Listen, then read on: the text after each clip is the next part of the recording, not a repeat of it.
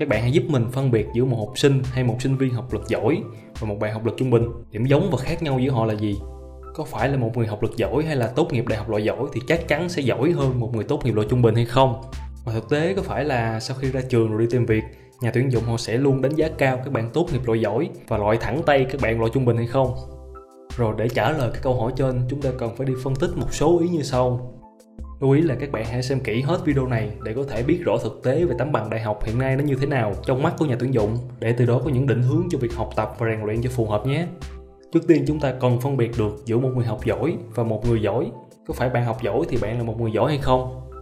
Câu trả lời là chưa chắc đâu. Học giỏi chưa chắc đã là người giỏi, mà người giỏi thì cũng không nhất thiết phải là một người học giỏi.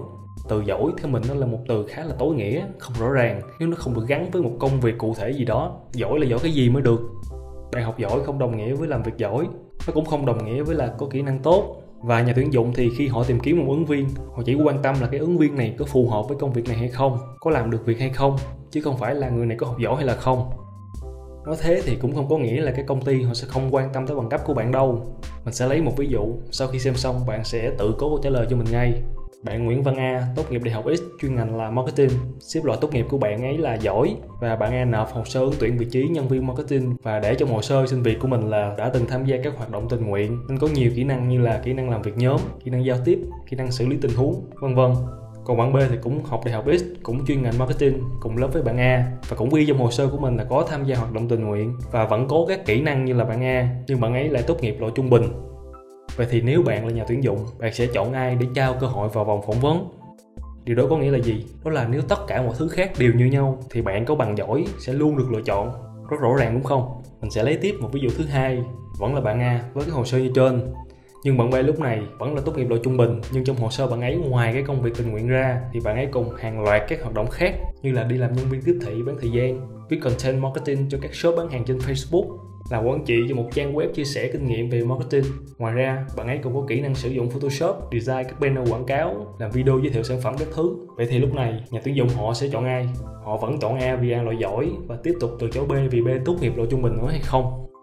Chắc chắn với các bạn câu trả lời sẽ là không. Lúc này có thể họ sẽ cho cả hai vào vòng phỏng vấn luôn bạn A tuy là không có kinh nghiệm thực tế gì liên quan đến công việc nhưng mà bạn A tốt nghiệp loại giỏi và còn có tham gia các hoạt động khác để trau dồi thêm kỹ năng thì họ cũng sẽ đánh giá A là một bạn có tư duy tốt, chịu khó, chăm chỉ và năng động. Còn bạn B tuy là tốt nghiệp loại trung bình nhưng bạn ấy có quá nhiều kinh nghiệm thực tế nên bạn ấy sẽ có thể làm quen và thích nghi cực nhanh với công việc, rất phù hợp với vị trí marketing mà họ đang tuyển. Qua hai ví dụ trên thì có ba vấn đề mà chúng ta cần phải nắm rõ. Thứ nhất là học giỏi không có nghĩa là làm việc giỏi. Nhưng nếu bạn tốt nghiệp độ giỏi thì điều đó chứng tỏ bạn là một người chăm chỉ, chịu khó học tập, chịu khó nghiên cứu và luôn có ý chí phấn đấu. Đó là những cái đức tính rất cần thiết trong hầu hết các lĩnh vực. Và còn một điều nữa là các bạn có để ý thấy trong cái ví dụ của mình mình có nhắc tới việc tham gia các hoạt động tình nguyện. Điều đó có nghĩa là gì? Đó là ngoài các đức tính mà mình vừa nói, ngoài cái kiến thức chuyên môn, đó chỉ là điều kiện cần thôi. Thì còn một thứ nữa mà các bạn cần phải có, đó là kỹ năng mềm. Để làm gì? Để bạn có thể thích nghi được với môi trường làm việc. Một môi trường rất khác so với trường cấp 3 rất khác so với giảng đường đại học. Nếu không có kỹ năng thì bạn không thể nào hòa nhập được đâu. Cái vấn đề thứ hai mà mình muốn nhắc tới đó là người giỏi không thể hiện qua cái bằng đại học. Người giỏi không phải lúc nào cũng là một người học giỏi. Người ta học không giỏi không có nghĩa là người ta tư duy kém hay người ta chậm tiếp thu, mà là cái ưu tiên hay cái quan tâm của các bạn này khác so với phần lớn số đông còn lại. Khác với cái tư duy là đã học là phải học giỏi các bạn ấy thích kinh nghiệm thực tế hơn, thích tìm hiểu sâu vào công việc thực tế ngoài xã hội hơn và không thích ngồi nghe giảng trên trường đại học. Kết quả học tập không tốt một phần là vì các bạn dành quá nhiều thời gian để trải nghiệm, để dành cho việc đi làm. Rồi cái vấn đề cuối cùng mà mình muốn các bạn có thể nhận thấy, đó là hai kiểu sinh viên mà ra trường sẽ khó tìm được một công việc tốt. Kiểu thứ nhất, đó là các thợ học. Thợ học là gì? Thợ học là các bạn chỉ biết cắm đầu mà học. Hỏi cái gì thì các bạn này cũng có thể trả lời được tất. Nhưng mà hoàn toàn là lý thuyết thôi, nói y như trong sách luôn. Còn kỹ năng thì không có các bạn chả bao giờ tham gia các hoạt động ngoại khóa hay là cũng chả bao giờ đi tình nguyện, cũng chẳng giao lưu nhiều với ai, nên ngoài kiến thức thì chẳng có gì khác. Các bạn này có thể sẽ qua được vòng phỏng vấn khi nộp hồ sơ đi tìm việc.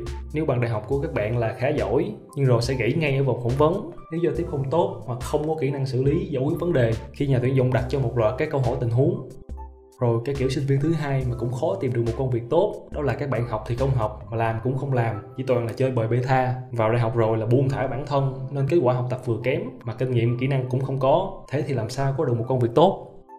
Rồi, đó là tất cả những ý mà mình muốn chia sẻ với các bạn. Cuối cùng, theo quan điểm của mình, thì để có được một công việc tốt, thì ngoài việc học ở trên trường, các bạn cũng cần tự trao dồi cho mình các kỹ năng cũng như là kinh nghiệm làm việc. Trang bị được những thứ đó trước khi ra trường, thì cơ hội sẽ luôn rộng mở với các bạn.